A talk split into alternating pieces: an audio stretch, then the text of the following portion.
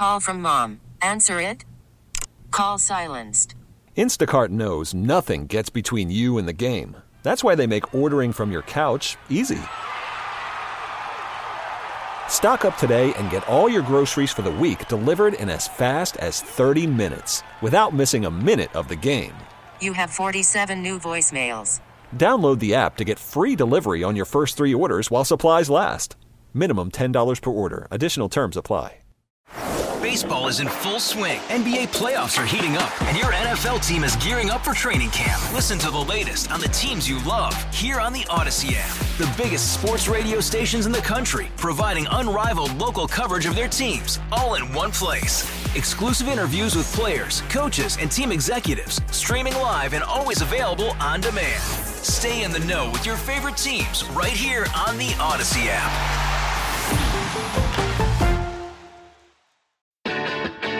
This is At Home Connecticut, hosted by Joey Bourgoin, highlighting events and happenings that are taking place in your home, Connecticut, on WTIC News Talk 1080. Good morning and welcome to another episode of At Home in Connecticut. I am your host, Joey Bourgoin, and this weekend show is going to be a little something different for you.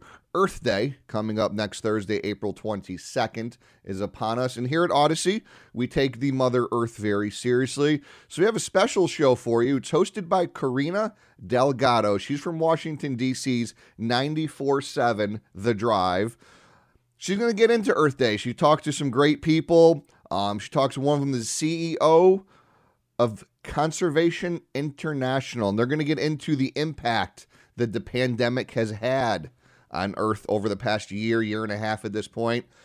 So, without further ado, here is Karina Delgado with a little Earth Day special for you on At Home in Connecticut this morning. Hey, friends, it's Karina Delgado from the Morning Drive on 94.7 The Drive with a special treat for you on this Earth Day. We got to speak with M. Sanjayan, the CEO of Conservation International, to have a deeper discussion about Earth Day, how we can help, and the effects of the pandemic on our planet. Let's dive right in. Gonna be honest with you, things are looking real different than they were last year around this time. Can you talk to us a little bit more about that, please? Well, you know, honestly, like last year, we basically had to put Earth Day on hold. So all the celebrations, all the events, all the planning, you know, we were facing an uncertainty uh, in terms of what our future looked like of unparalleled proportions. And so many of those activities were, were delayed or kicked back. The challenge, of course, is that you know this is quite literally the most important decade for humanity. Science is very clear on this. What we do over the next 10 years will affect the course of our planet, of humanity, for probably the next 300 years or more. So we're now already one year back. It's almost like doing a 10, 10 uh, lap race, and you, you haven't left the starting gate, uh, and one lap's gone. Mm-hmm. So we have a lot of urgency uh, to our steps this year, and I think we really need to get going.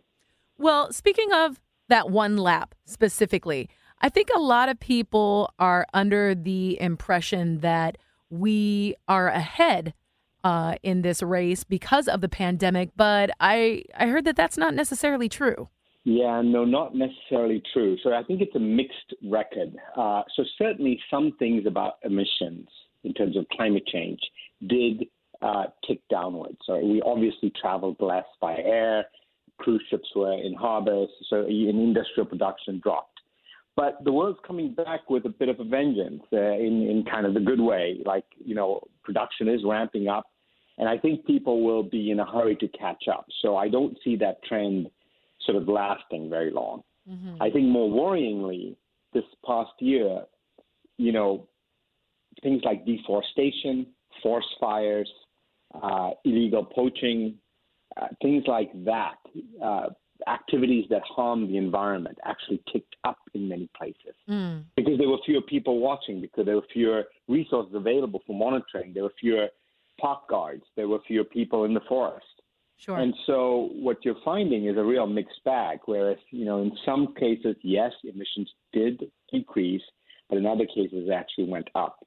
And my big worry is that as next year, as, as this sort of next you know year opens up before us, we don't go back to making the same mistakes we've done for the past few decades. Right. It's time for us to move forward for sure. We got to learn from our mistakes. Uh, can you speak for a moment about what's going on in Kenya? Kenya, you know, to be honest, has a fairly strong park service and a, and a fairly strong conservation community. So ethics on conservation are pretty strong. But you know, a lot of Kenya, a lot of the parks, a lot of the protected areas, the natural areas, are really dependent on tourism, mm-hmm. ecotourism, if you like. And when tourism came to a halt, some of the most fabled landscapes in Kenya, like the Masai Mara Game Reserve, you know, where if you you know turn on television and watch it, you'll see you know the wildebeest migrations crossing the river, you know, all of those huge migrations of animals take place essentially on community land. And the reason these communities end up protecting this landscape is because they're getting revenue from tourism. But that went to almost zero last year because international travel, you know, came to a to a halt and people couldn't go there. Oh, I see. So we, Conservation International, along with some others, stepped in, and in that case, we provided a loan um, called the Mara Rescue Fund, uh, basically a loan program to tide these communities over until we think tourism can recover and and and you know uh, bring back some funding to these communities. Well, that's outstanding. Uh, so, obviously, doing big things with Conservation International, but small things make a difference too. So, can you tell our listeners what are some things that they can do in order to help on Earth Day? Well, I urge folks to go check out um, our website. So, you know, visit conservation.org backslash tips and we've got lots of little tips and tricks for you to reduce your impact on Earth Day. I think for me, you know, as I try to navigate this, I think small actions and big actions both matter. Mm. you got to do them both. It's almost like being a conscious consumer or being a conscious citizen. So, first and foremost, I would really urge everyone to get a little bit involved you know, dip your toe in, get to know a local organization or international organization like ours or any of the others. Just get a little more informed. In terms of your own personal life, the thing that I really watch for now is what I cook, how much food I waste. Mm. You know, it mm. turns out that your home really is kind of the big way in which you have an impact on climate. And if you're smart about what you buy and smart about how little you waste, you not only save money, but you're actually saving the planet as well. And then when you think about travel, you know, I know for a fact that I am obviously going to travel for work in the future, but I'm going to do fewer trips. I'm going to stay in country longer. So when I go, I'm doing fewer flights, but when I'm there, I'm taking more time to really learn about the place. So change those habits just a little bit as well.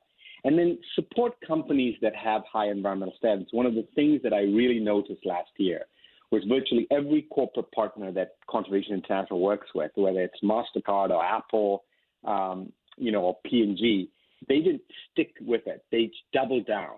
They really accelerated their environmental commitments. So mm-hmm. ask companies to do that, support them, and then of course, you know, politics does matter. Get engaged. Ask your represented elected uh, representatives what they're doing about nature, what they're doing about the environment. Excellent. Thank you so much for your time today. And for our listeners that would like to get more involved, you can log on at conservation.org. Brought to you by Audacy's One Thing program. Well, Karina, thank you very much. That is some excellent information for the listeners here at WTIC. And one thing I want to let the listeners know if there's anything you know of that is going to be happening this year because last year a lot of things got canceled with the pandemic. A lot of events are going to try and be held this year. You can get that information to me. You can email me at joey.bourgoin, that's B O U R G O I N, at Audacy, A U D A C Y dot com. I'll put that on my radar. I'd love to talk to some more people doing events across the state this year because, like I said, last year was a little bit weird. Not a lot of things happening, but there's going to be some events going on. I'm seeing stuff popping up already, and we'll have those for you coming up here in the future. Because remember, Great things happen at home in Connecticut. You've been listening to At Home in Connecticut, a public service project produced by WTIC News Talk 1080.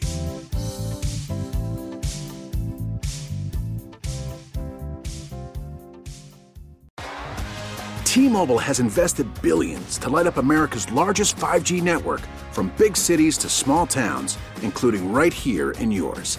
And great coverage is just the beginning. Right now, families and small businesses can save up to 20% versus AT&T and Verizon when they switch. Visit your local T-Mobile store today.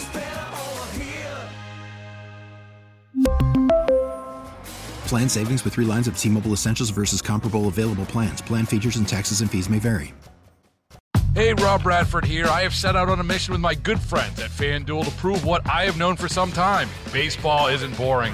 Now I have a daily podcast to prove it with some of the most notable people in the baseball world screaming baseball isn't boring from the mountaintops or at least agreeing to come on our show. Players, managers, GMs, and yes, even the commissioner of baseball, Rob Manfred. It has been a constant wave of baseball's most powerful voices. So join the revolution. Subscribe and soak in Baseball Isn't Boring. Listen on your Audacy app or wherever you get your podcast. You'll be glad you did.